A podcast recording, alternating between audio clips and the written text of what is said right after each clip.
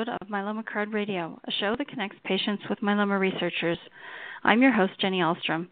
This is our 102nd show, and I'd like to thank our episode sponsor, Takeda Oncology, for their support of Myeloma Crowd Radio. Now, I hope you all enjoyed the recent eclipse because we did. Uh, the Myeloma Crowd hosted an eclipse camp in Rexburg, Idaho, and we raised over $11,000 for the Myeloma Crowd Research Initiative. This means we've now raised 488,000 towards our $500,000 goal, and we are only 12,000 away from meeting that goal. As you hopefully know by now, the Myeloma Crowd Research Initiative is funding two immunotherapy projects. One is a CAR T cell research project at the University of Wurzburg in Germany, targeting CS1 and BCMA, and the second is called MILS, or marrow infiltrating lymphocytes, which is an immunotherapy used with stem cell transplant from Johns Hopkins. Now, today's show is a fascinating one, which I ran across several months ago. It was an observation that sugar molecules can essentially act as a smokescreen for myeloma cells. And when we posted an article on this, Dr. Michael O'Dwyer from Ireland retweeted the article on Twitter and noted how key this is for myeloma. I had the wonderful opportunity to meet him in person at the European Hematology meeting in Spain in June and invited him to participate on the show. So, welcome, Dr. O'Dwyer. Thanks very much, uh, Jenny. I'm delighted to be on the show. Well, it was so fun to meet you in person, and it's wonderful to have you here. So let me just give a brief intro for you, and then we'll get started with some of our questions. Um, Dr. Michael O'Dwyer is director and founder of the Science Foundation Ireland uh, and Irish Cancer Society Blood Cancer Network, and chair of the Hematology Lymphoma Subgroup of All the Ireland Cooperative Oncology Research Group. He established the Multiple Myeloma Translational Research Program at the National University of Ireland, Galway, and was the first to run phase one clinical trials for blood cancers. Dr. O'Dwyer is a professor of hematology at the NUI Galway and health, treat, and health research board clinician scientist there as well. He's a visiting scientist at Dana Farber and the Harvard Medical School. Dr. O'Dwyer has six patent applications, including um, a particular marker that you can say and talk about today for multiple okay. myeloma and patents involving natural killer cells. He is co-founder of a company call, called Oncocellular and Onkimmune, two startup companies focusing on NK cells as anti-cancer therapy. Onkimmune's research is evaluating how NK cells can be optimized for use in myeloma therapy. Dr. O'Dwyer, interestingly, treated the first patient worldwide with an E selectin inhibitor in AML, which is leukemia, which received breakthrough designation from the FDA, and he'll be sharing a little bit more about that in myeloma. And he's now running the first clinical trial for E selectin inhibition in multiple myeloma. So, welcome, Dr. O'Dwyer. We're just thrilled to have you. Um, we know you have extensive experience in immunotherapies and are looking forward to understanding this, this these sugar molecules a little bit better. Thanks, Jenny. So maybe we just want to start. Um, when I was doing my a little bit of reading, it it showed up as being called celiac acid sugars. So maybe you can sialic, just start by uh, sialic. Sure. So it's uh, it's sialic acid. So um, I guess you know if we you know buy you know something to eat or whatever, and we look at what's on the label, and it tells us that there's you know you know um, carbohydrates, you know proteins and fats. Well, basically, you know our body is made up of these different uh, building blocks, along with you know essential you know minerals and so on. But you know carbohydrates is, I suppose, a, a, a term that encompasses all types of sugars, and some of our sugars are um, you know, for energy like glucose and so on, and and uh, glycogen is a storage form um, of of of sugar. Um, but there are other sugars that um, you know actually have a different function. So sialic acid is a non-energy type of sugar, and it's normally expressed on the surface of many cells in the body. And um, on the surface of cells, it decorates you know proteins and, and lipids or fats on the cell surface. And the addition of, of, in fact, different types of sugars to proteins or lipids is a process that we call glycosylation. And it's, you know, sometimes referred to as one form of post-translational modification, which means that when you know your genetic code is made into mRNA, which is then made into protein, that um, this is a way of further modifying and making uh, even more complex, you know, these these different proteins. Um, so the you know sugar coating of proteins and lipids on the surface of cells uh, can greatly influence the the function and uh, and uh, and so on of, of of these proteins. And an example would be, for example, um, you know, erythropoietin or EPO, which you know some patients with myeloma may sometimes receive to stimulate blood cell production. This protein or growth factor needs to be sugar coated for it to work properly. The same thing with um, you know monoclonal antibodies, daratumumab and elotuzumab are example of monoclonal antibodies. These are frequently glycosylated or sugar coated as well. So basically, sugar sugars attached to proteins is actually a very very common thing. Now, if you were to actually look down um, with a very very powerful microscope, such as an electron microscope, at the surface of cells, what you would see is that they have a kind of a fuzzy outer halo um, on the outside of the cells, and this is actually um, composed of sugars. So when one cell encounters another cell in the body, the first thing that they, they sense, in fact, is the, the sugar coating on the outside of the other cell. So the sugar composition on the outside of the cell is very, very important in how cells interact with one another.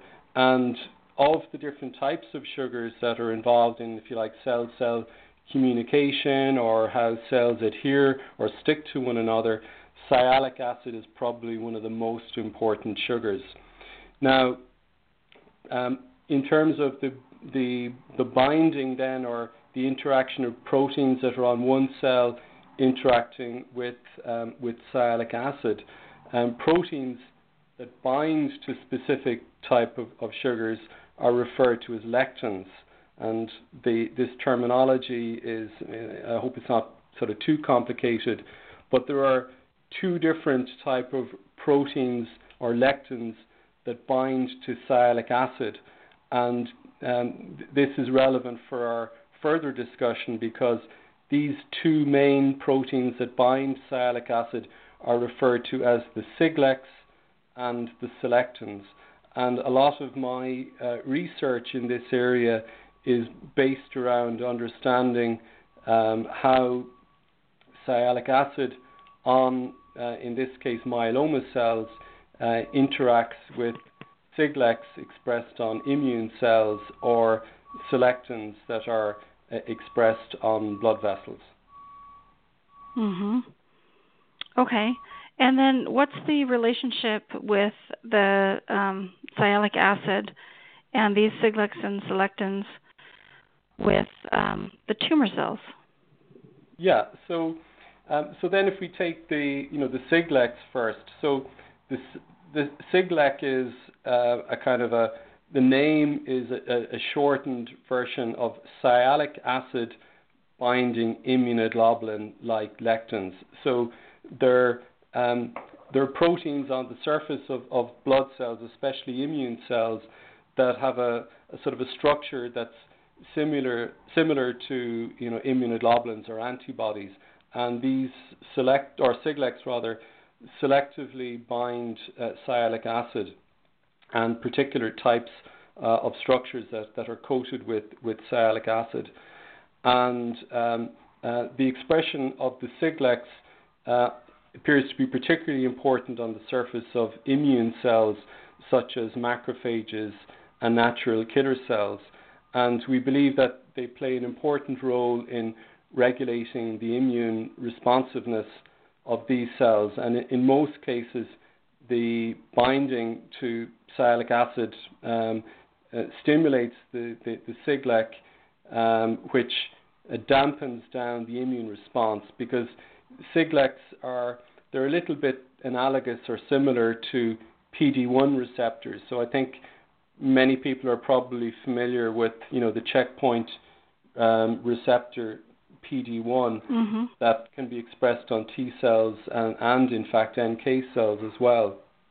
So if you think of you know, sialic acid on, for example, a, a tumor cell, which could be a myeloma cell, and uh, Siglecs on um, an NK cell, in a way it's a little bit analogous to, you know, PD ligands on a tumor cell interacting with a PD1 uh, checkpoint receptor uh, on um, an immune cell. Therefore, I think you know we can consider that that Siglecs are you know somewhat like checkpoint receptors on NK cells, and um, they also seem to uh, play a similar function on, on macrophages. So you have the sialic acid on the myeloma cell, and you have this Siglec on the immune system cell. And what you're saying is they're talking to each other in a certain way, depending on how much of each are on each type of cell. Exactly, exactly. Now, the an important thing, you know, is that you know sialic acid is expressed eh, on the surface of many different cell types, but what is important is that in, in cancer that uh, this expression of sialic acid sugars seems to be exaggerated. And um, you know why you know this is uh, is is the case. Um, we've done a little bit of work, you know, looking at this in myeloma. We have found that um, you know myeloma tends to have a very high expression of sialic acid, and um, it doesn't appear to be due to any mutations um, it doesn't appear to be due to you know increased you know numbers or copies of the genes.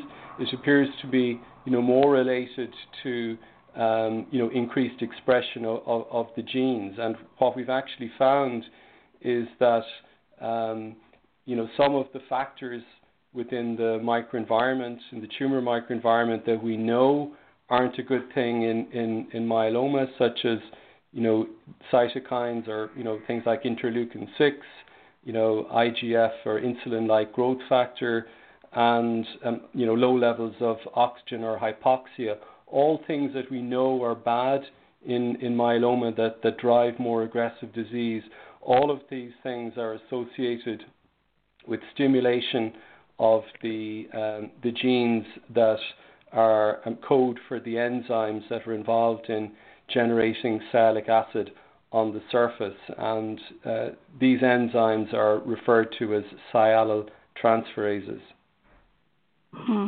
So is this true for everybody? So what you're saying is, regardless of the genetic features that you have for your type of myeloma, that you find that everyone or just some people have this increased level of sialic acid?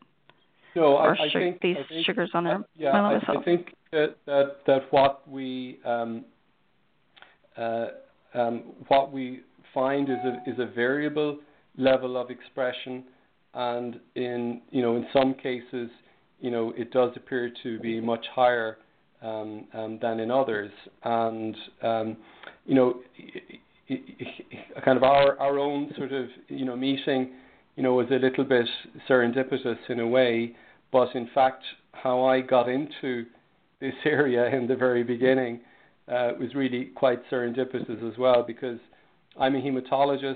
In fact, I started my my my um, career initially in CML in chronic myeloid leukemia. I, I worked, um, you know, as a fellow and subsequently as a junior faculty on the development of imatinib, which was the first, you know, kinase inhibitor uh, for CML with my mentor Brian Druker in Oregon, you know, back in the um, you know, early sort of, you know, uh, 2000s. But, um, you know, when I was, you know, resurrecting my uh, academic career in Galway, I had a sort of a chance uh, encounter with a glycobiologist. Now, glycobiology is the study of the biology of sugars. And over a cup of coffee, we were kind of sharing experiences with each other and, you know, what our respective areas of, of, of interest were in terms of, um, in his case, glycobiology, in my case, um, blood cancers and leukemia and myeloma. And when he started explaining to me what sugars did, immediately I thought, you know, it's very likely that they must play a role in what we call adhesion mediated drug resistance. So when you know cancer cells stick down on a surface, they often you know in the bone marrow or on blood vessels, they often become more resistant to chemotherapy. So that's what sort of stirred my interest originally, and um, uh, my colleague uh, Lokesh Joshi and I decided that you know we'd put together a project, and we had a very bright young hematologist um, called Siobhan Glavey, who subsequently went to, to work with Irene Ghobrial at the Dana Farber. And in collaboration with Irene Ghobrial and Gareth Morgan, we had access to sort of more resources than we would have had, you know, here uh, in Galway. And what we we found was that a number of different sugar-related genes were important, um, but the one that caught our eye as being, you know, important in terms of its impact on survival. Um, when we looked at Gareth Morgan's UK um, data from one of the big myeloma trials that they did in the UK, was this gene called ST3-GAL6. So it is a sialyltransferase. So one of these enzymes that put sialic acid on the surface of cells. Now, what we found was that there was a range of expression of this enzyme in patients, um, but um, if you looked at those patients who had the higher levels of expression, that um, they had a, a, a, a much worse um, uh, overall survival and a shorter you know, time to progression on treatment.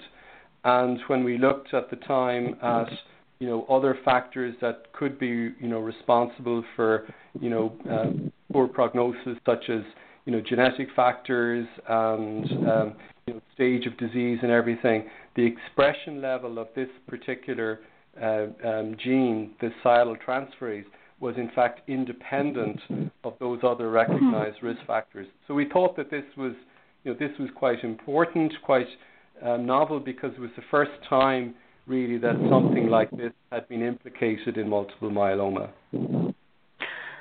That's so fascinating. So what you're saying is the more the more of this expression that you see of that particular gene, or um, that then the, the lower the immune response, or the more drug resistant it tends well, to be. Well, well, um, the what I'm I suppose more uh, I feel I'm on steadier ground when I when I talk about the, the, the drug resistance because our um, research is at a more advanced stage than our, our work on on the immune side of it. But we have um, growing data supporting um, um, the fact that increased sialylation um, or expression of sialic acid on the myeloma cells does impair the function of immune cells. We, we have strong data in the laboratory uh, uh, to support that but um, we need to extend that, I think, a bit further and show in animal models, for example, that that is definitely the case. But we can take parallels from other cancers, and you know, some very you know nice work has been done um, in you know in other settings, such as in you know kidney cancer or in you know breast cancer, showing that um, uh, the expression of um, sialic acid on the surface of tumor cells uh, is associated with um, reduced responsiveness of natural killer cells, for example. And um, um, Carolyn Bertozzi from Stanford had a very nice paper in the reputable journal PNAS uh, back in September, I believe, where she showed a very um, interesting approach where they used um, um, a monoclonal antibody, uh, Herceptin or uh, you know trastuzumab, you know which is which which targets the HER2 neu um, you know antigen in breast cancer, and with this with the antibody, what they did was they um, they conjugated or, or added to the antibody um, an enzyme known as sialidase. Now, this is an enzyme that actually removes sialic acid, you know, cleaves it off or removes it from the mm-hmm. surface of the cell. And when the antibody was combined with this enzyme that removed sialic acid from the cell surface, they saw much greater enhancement of, of killing of breast cancer cells by the HER2 antibodies in the presence of natural killer cells. Now, I should explain maybe in just in case people um, aren't aware of, you know, one of the main mechanisms that, that antibodies use, that monoclonal antibodies use to kill tumor cells is um, uh, activating uh, natural killer cells. So when an antibody binds to you know its target on the surface of a of a tumor cell, um, the end, the natural killer cells are then able to recognize the antibodies by because they have receptors for antibodies on their surface, and they can then bind to the tumor cell via the antibodies and release their toxic payload of, of, of granules into the tumor cell that kills the tumor cell. So basically, in the absence of the sialic acid, using this, this novel antibody, um, there was very significant enhancement of the killing of these breast cancer cells um, by uh, um, natural killer cells. So, so it's kind of like wiping a wiping a clean slate, kind of, so to let the yeah, natural killer exactly, cells do their job. Exactly. Mm-hmm. So what we have done um, in my lab is, first of all, we have seen that um, myeloma cells. Uh, initially, we just looked at cell lines, but we saw that all the cell lines that we looked at express the types of sialic acid that will bind to Siglecs. So we refer to these as Siglec ligands. So we found that myeloma cells express these quite strongly. Then we decided, well, you know, that's all well and good, but these are only cell lines. So we look at patient samples, and we found that in patient samples that we can also see that um, these sugars that bind to these Siglecs are also present on the surface of, of patient samples. But we also looked at um, natural killer cells from from patients, both uh, in the blood and in the bone marrow. And in all the samples that we've looked at, we can see that there's strong expression of Siglecs on the patient's natural killer cells. Now, we then um, have, have gone and looked at uh, uh, natural killer cells in the laboratory, and we have shown that um, when you uh, treat pre-treat myeloma cells with an inhibitor that removes the sialic acid from the myeloma cell, and that in itself, you know, isn't in any way toxic to the myeloma cell, and combine then or you know put the myeloma cells in contact with the natural killer cells in what we call a co-culture, that the natural killer cells are much more efficient at killing the myeloma once this cloak of sugars has been removed from the surface of the myeloma cell. So we, we think that this is important. We um, you know an important way for myeloma cells to evade killing by natural killer cells. Of course, um, you could argue, well, maybe there's some other reason why removing the sugars has made the cells more sensitive to, to killing.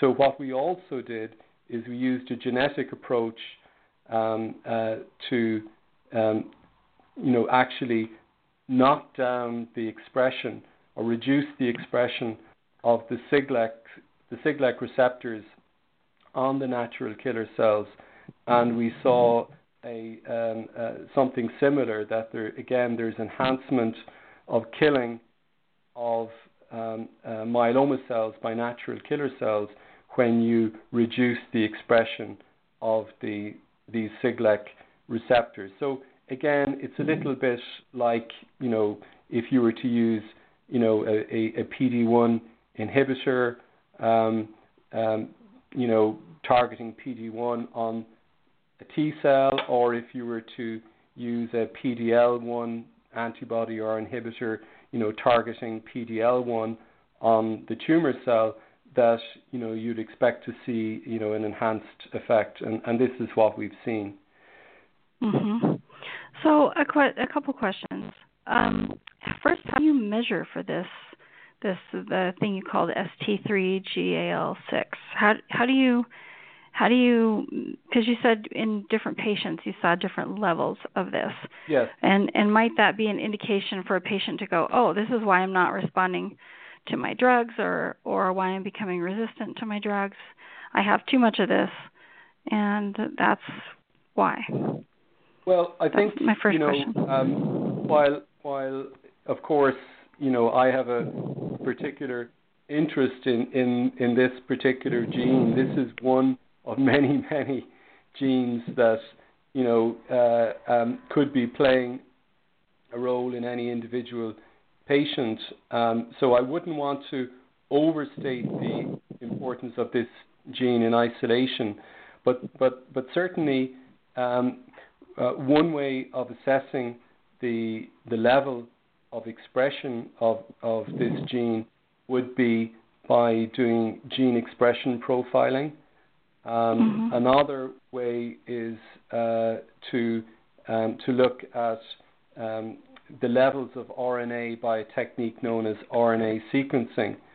Now, um, in an individual patient, the um, you know the value of looking at this is it's difficult. I think things like gene expression are probably more applicable to, if you like, a population or the whole group of patients, and looking at a you know a, a level among a large group of patients rather than and seeing the significance of high versus low rather than just trying to personalize this. I don't I think we're some way away from using these technologies on an individual patient basis. But what I can tell you is that um, we uh, the you know the expression of the ST3 GAL6 is more important really for the generation of the um, sialic acid that would bind to selectins rather than to Siglecs. Now, selectins are um, uh, these are uh, proteins that are on the walls of of blood vessels, always expressed on the walls of blood vessels or endothelial cells in um, the bone marrow, but are also um, you know expressed in blood vessels in inflamed tissues. Now, um, myeloma cells express um, a type of sialic acid linked to another sugar called fucose, and this this combination um, uh, gives rise to something that we call a selectin ligand, ligand rather. So it's a it's a sugar that will stick or bind to uh, E-selectin, which is on the walls of, of the blood vessels. And basically, what what this interaction uh, serves to to to do is to slow down um, blood cells as they're traveling through the circulation, or indeed tumor cells. And in fact, in the small little blood vessels, uh, bl- blood cells are traveling along at a couple of hundred miles an hour, literally. So if a if a blood cell is to get out of the circulation, for example, into the bone marrow, it has to slow down, stop, and then exit. And selectins, by binding to uh, you know these selectin ligands on the surface of cells, allow the cells to slow down and stop. And we think that E-selectin plays an important role in how the myeloma cell exits the circulation and gets into the bone marrow. So it's functioning as a gateway into the bone marrow. And you know, some years ago, um, uh, you know, I think we would have thought that you know myeloma is just you know little pockets of disease that stay resident in different sites in, in, in the bone marrow. But the idea that that cells would leave the bone marrow, go into the blood, circulate you know, and end up in another site of the bone marrow wasn't something that people, you know, really, you know, considered.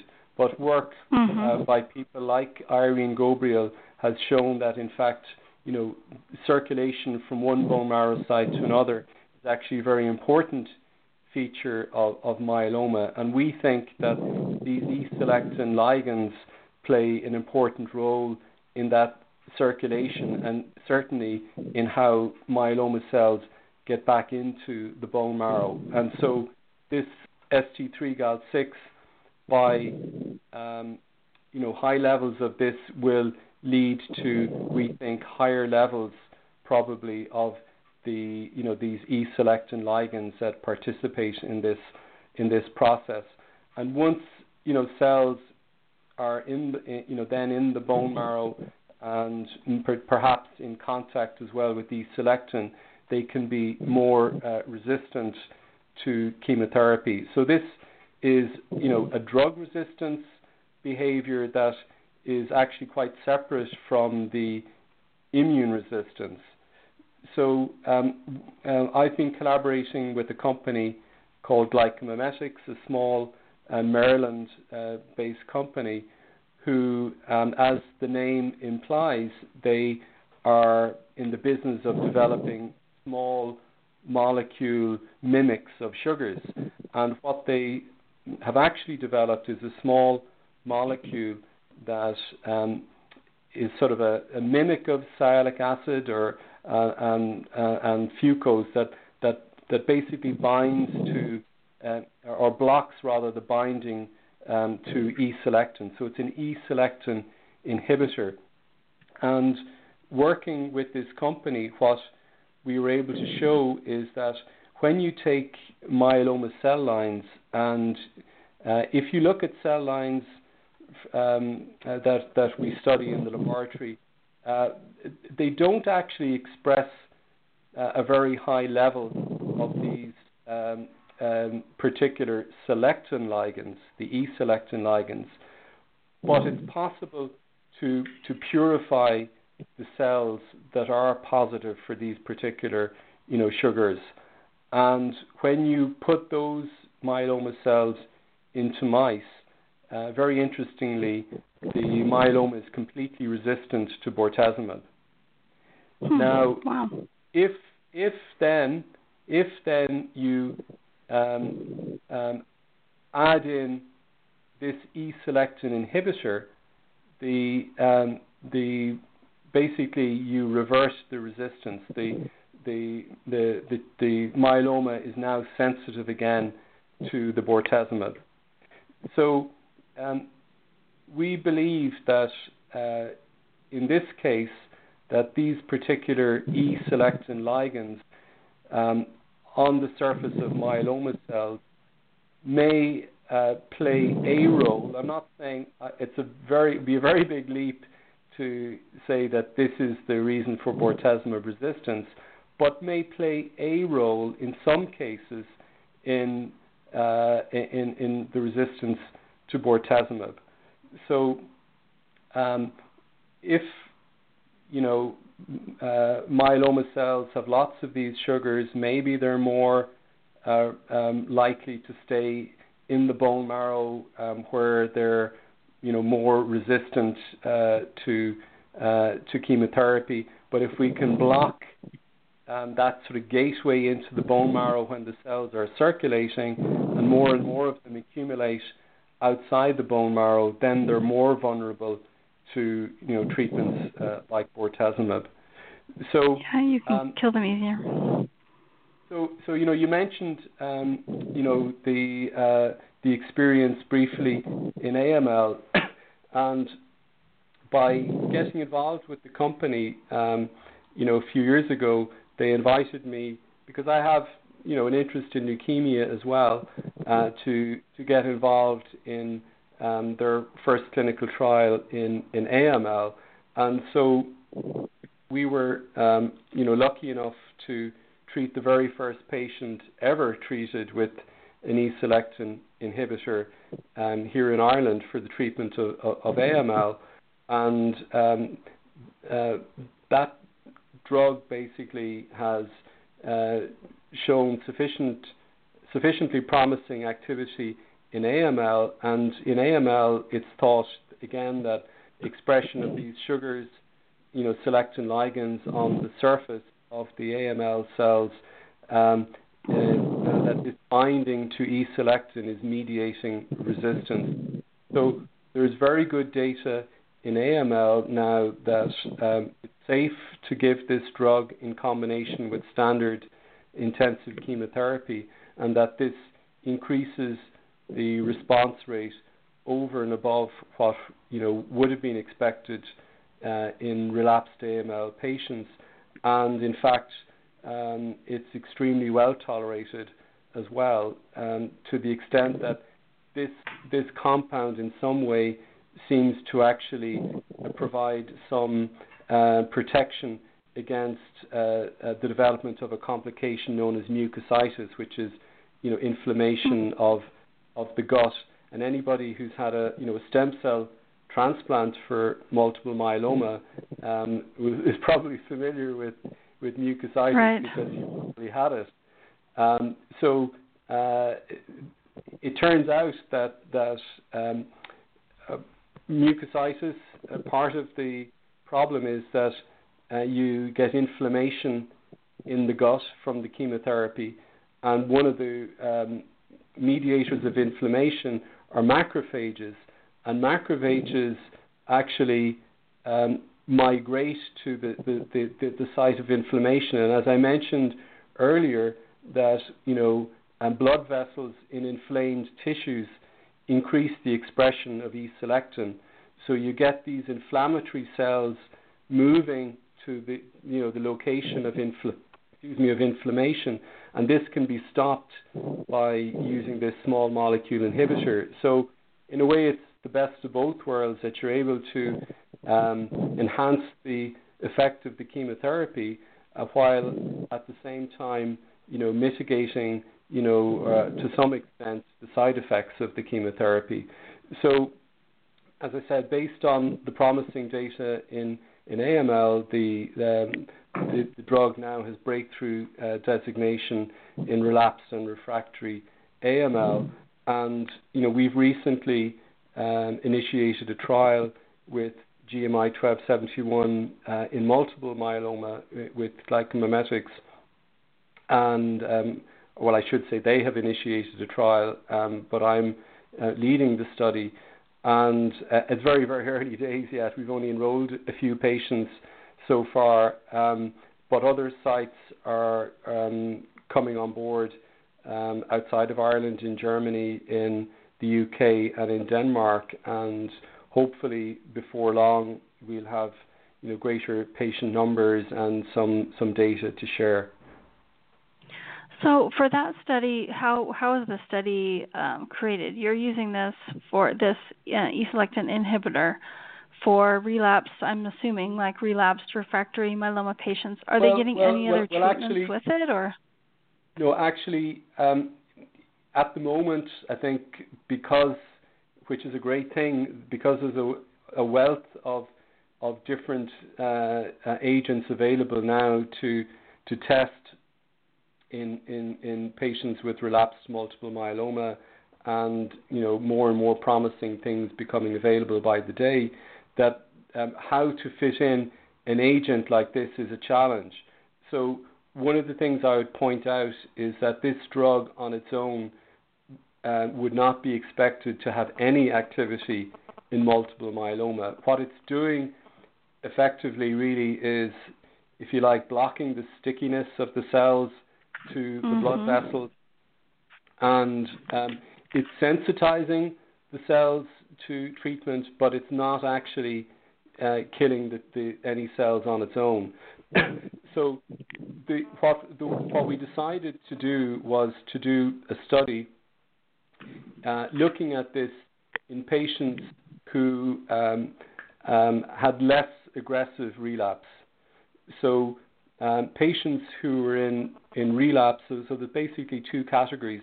Patients who are in relapse who are responding slowly to a proteasome inhibitor, so less than a um, less than a VGPR after three cycles of treatment. Now that could be with that's um, like a um, partial partial response, right? If very, people don't so, know what so, VGPR is, yeah.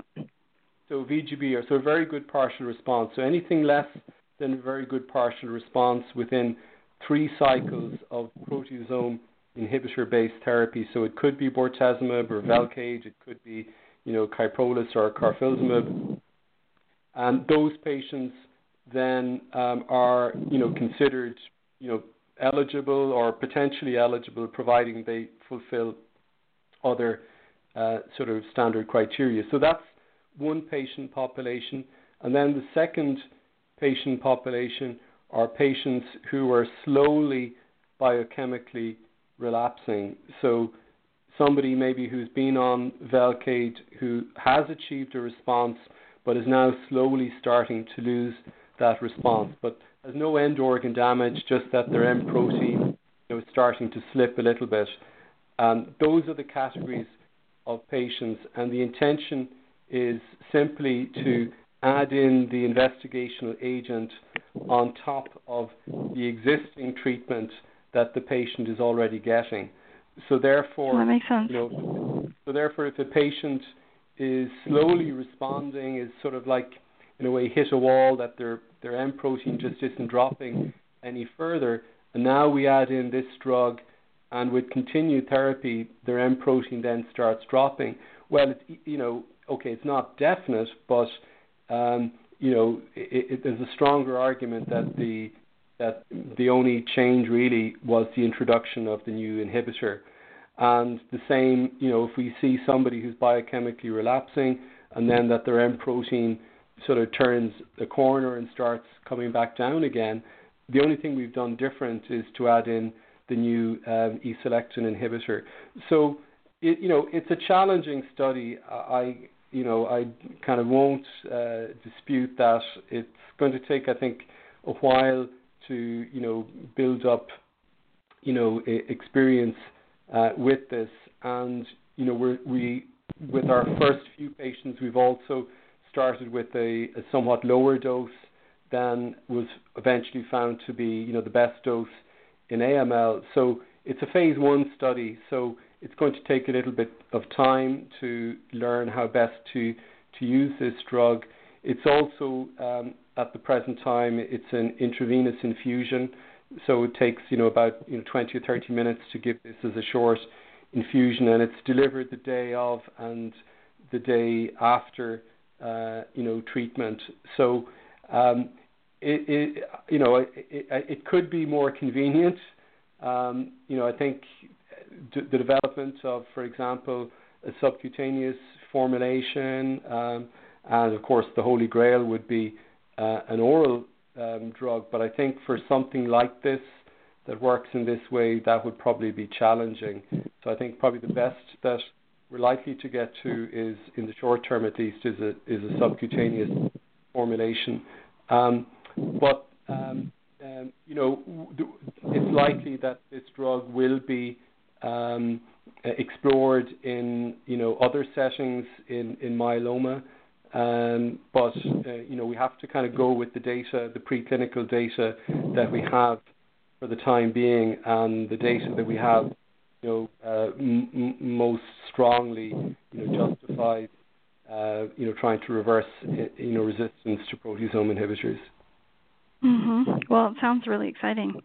So it sounds like you're working on two different but kind of complementary approaches. So getting rid of the sialic acid on the cells so that NK cells can do their work, and then this E-selectin E-selectin inhibitors that basically clear the path so the blood can keep flowing and they don't have a chance to escape into the bone marrow.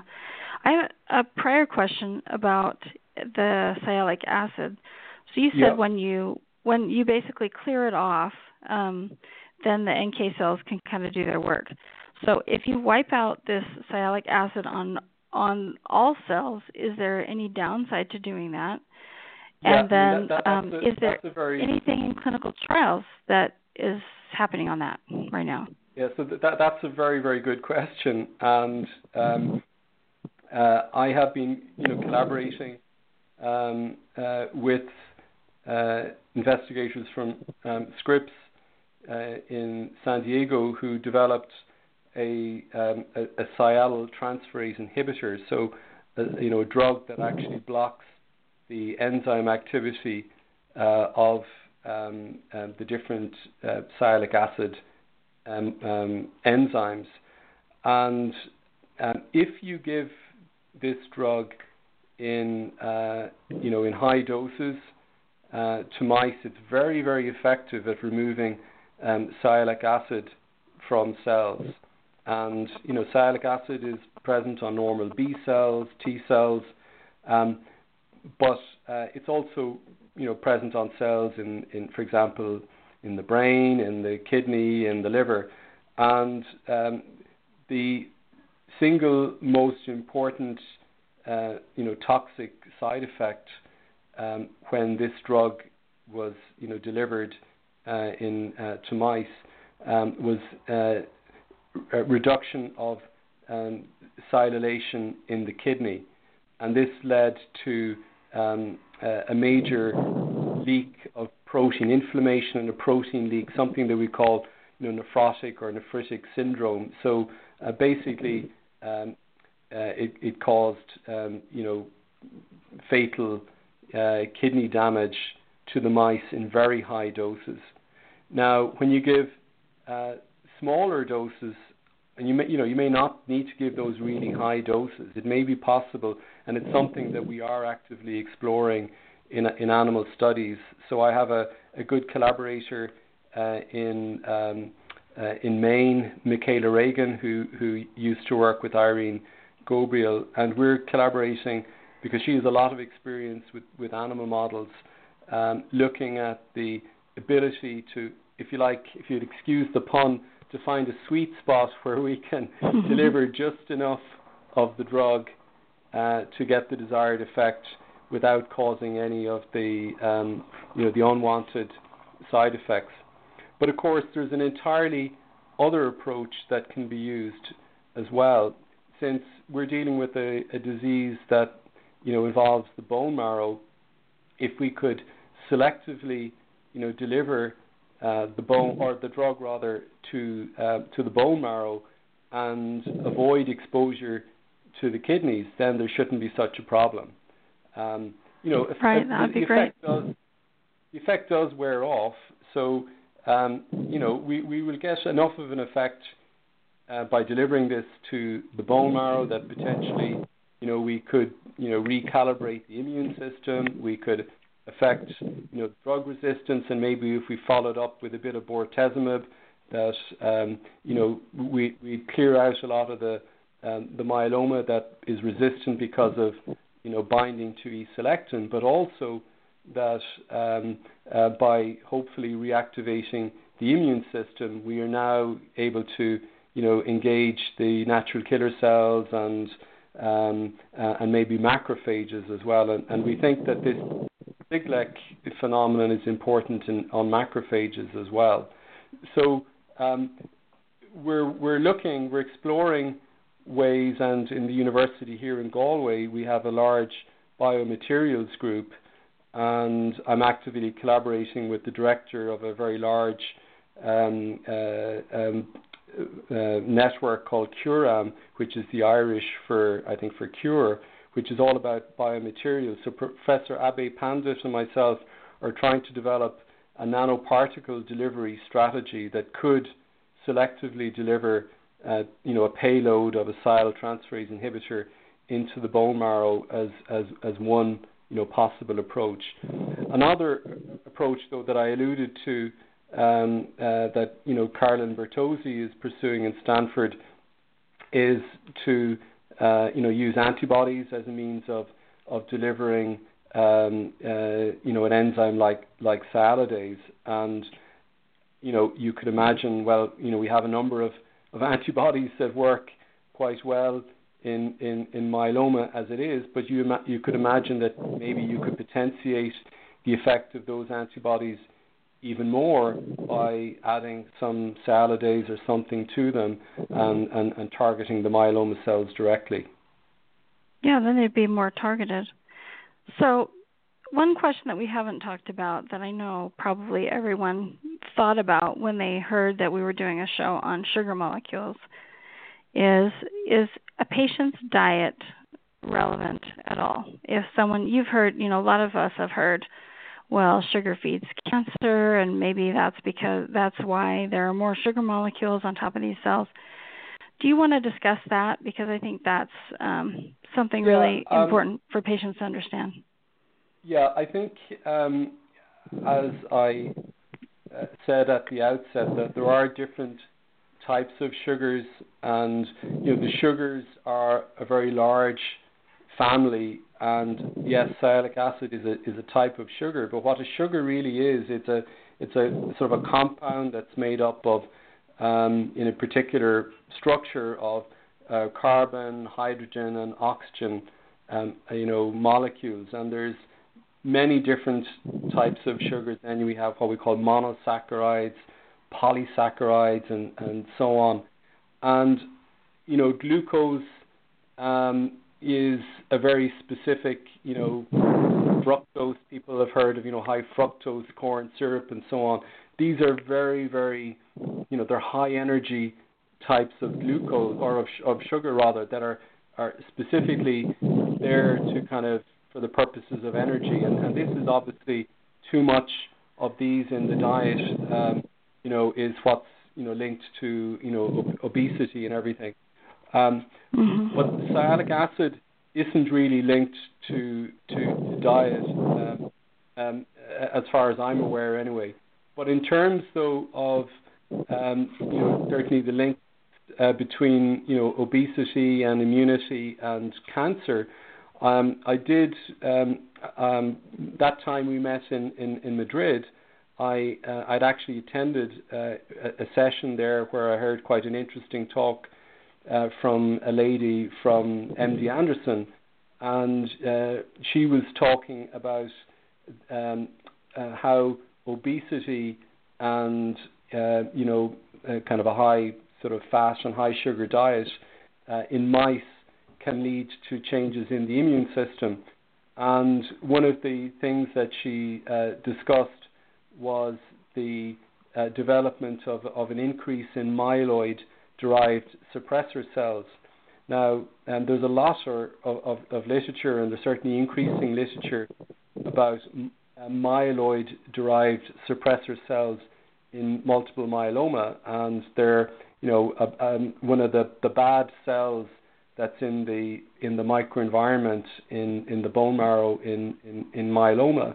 And these myeloid derived suppressor cells they express you know PD ligands, they also encourage the development of um, you know regulatory T cells, which are the the type of T cells you don't want because they're dampening down your immune response. They're they're you know reducing the number of your your sort of active cytotoxic or you know killer T cells, and they're also actually dampening the activity of the NK cells.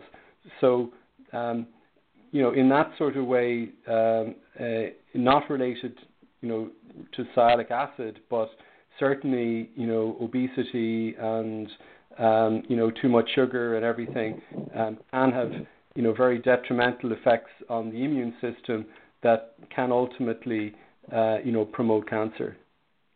Mm-hmm. So that's the, I guess that's the key point is regardless of whether it causes more sialic acid or not, it's still important to just be healthy and exactly. to eat a low fat, healthy diet and probably exercise. Yeah. Yeah. Couldn't agree more. So interesting. Yeah, so very interesting. Well, um, I want to open it up for the opportunity for people to ask questions of you. So if you have a question for Dr. O'Dwyer, you can call 347 637 2631. And then I have one follow up question. If, um, if everyone's shy, we have a lot of callers on the line. So just press 1 on your keypad if you would like to ask him a question. And then in the meantime, while we're waiting, I would like to ask about I saw in your research that there was um, some kind of NCI match signal finding trial. And I just wanted to ask you about that because it looks really, really interesting. Um, well, I, I am not sure where you saw that, but I'm not personally involved oh, in okay. in that. But I I do know what it is. Um, it's where you know uh, across a number of different you know cancer uh, types that you know if people aren't responding to to standard treatments, but they're found to have you know a specific mutation or you know that usually mutation that might be um, you know, responsive to a number of different investigational or other agents that are out there, then um, you know patients can be enrolled on this study. So there's a you know a large panel of different kinase inhibitors, for example, you know targeting things like BRAF. Um, you know there's an, mm-hmm. um, a kinase called ALK. You know various different things that um, aren't necessarily, you know, expressed in just one cancer that can be expressed across across a range of different cancers. So, for example, you know, um, everybody's, you know, very familiar, I think, with, um, you know, um, BRAF as being a, a, an important target for um, malignant melanoma.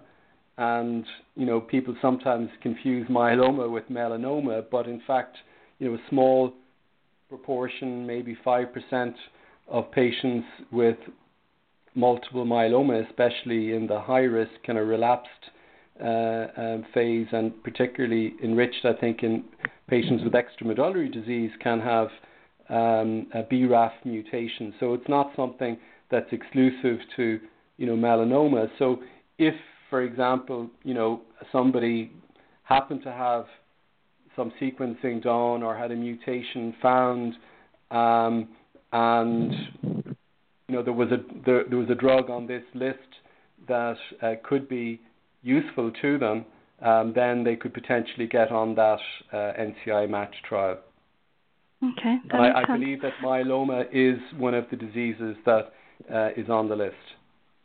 Mm-hmm. Okay. Well, I have one final question. I think everyone's being very shy, so I have one final question for you. If that when you talked about the um, technology to kind of clear up the sialic acid and how you're testing it in lower doses and things, where does that stand in terms of clinical trials, and when do you anticipate that coming to clinical trials? I think we're a long way, to be honest, from from mm. that. Um, I think uh, if if we can, you know, show um, in the research that we're doing in in you know animal studies that that this is something that that really does work, um, then uh, what we would need to do is you know potentially um, I suppose patent this or license this technology to um, you know a, uh, a pharmaceutical company uh, you know, who would have the deep pockets to actually, um, you know, do the necessary uh, work that would get this all the way to a clinical trial. So um, I think we're really exploring at this stage more, you know, the biology and understanding, you know, the importance of of sialic acid on um, myeloma, um, but we're a long way, I think, from you know, uh, actually translating this into uh, a, a, clinical trial. Um, I think, though, that um, some of the there are other approaches, and I mentioned, um, you know, the the possibility of um, of instead of removing the uh, the sialic acid from the surface of of the cells, if you wanted to, if this turns out to be important in, in, in myeloma, and of course I emphasize we've only done you know work in, in the test tube, in, if you like, in the laboratory.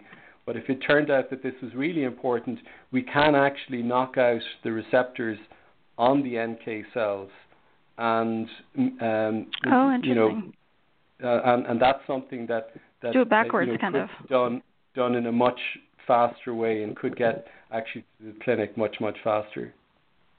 That's really fascinating that you could go from the immune system side and not from the sugar cell side.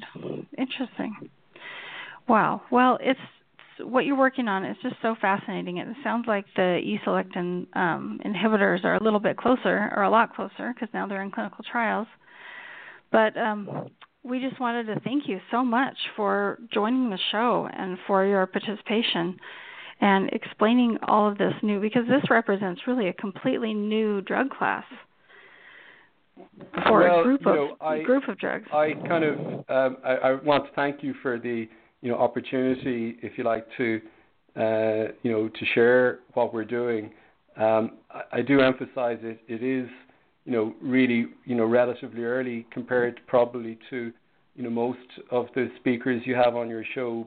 Probably their work is at a much you know uh, later stage and kind of more accepted in that. And we've a lot to do, I think, to really validate this and show that Uh, this will ultimately, you know, be of value to patients. But you know, we have to start somewhere, and I think for the time being, at least, we're on the right track. Oh yeah, it sounds fantastic, and I think this just goes to show how complicated the whole thing is. I mean, why why some people respond and why some don't, why some people become resistant, why some don't. And so what you're doing is really important. Well, thank you. Well, we have a caller question at 5611149. Go ahead with your question. Hello? Oh, they dropped. Okay, um, caller at 847 5748. Go ahead with your question. Yeah, uh, Dr. I was found to have uh, to carry the BRAF mutation. Um, and my question is, at, at what um, step in a, in a patient's uh, treatment um, um, plan uh, does it make sense, given the uh, multitude of other um, available treatments, does it make sense to try the um, the agents that um, um, are found to stimulate for carriers of the BRAF mutations. At what point myeloma and um, do you think it makes sense to try those um, um, MEK inhibitors, etc.? Yeah, I mean, I, you know, I think there are people like uh, Marc Raab and Gareth Morgan who have you know, personal experience of, using, you know, BRAF inhibitors, uh, you know, in in this situation. And I think, um, you know, I have no personal experience of doing this, but I, I, I think the general concept is that just because you find a mutation, you know, in a you know in a patient doesn't necessarily mean that that's what's driving their disease.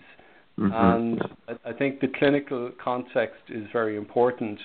I think in a you know in a in a, in a patient that's got extramedullary disease where they have very explosive disease that's you know rapidly progressing and where you find that you know it looks like a high proportion of the cells are BRAF mutated, then it makes perfect sense to use a, a BRAF inhibitor.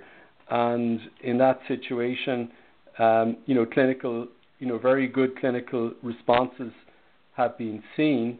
Um, but of course, it, you know, because of the nature of clonal evolution and everything, it's inevitable that as you, you know, you suppress that clone, but then, you know, in time, another clone that's BRAF negative is probably going to take its place and take over again.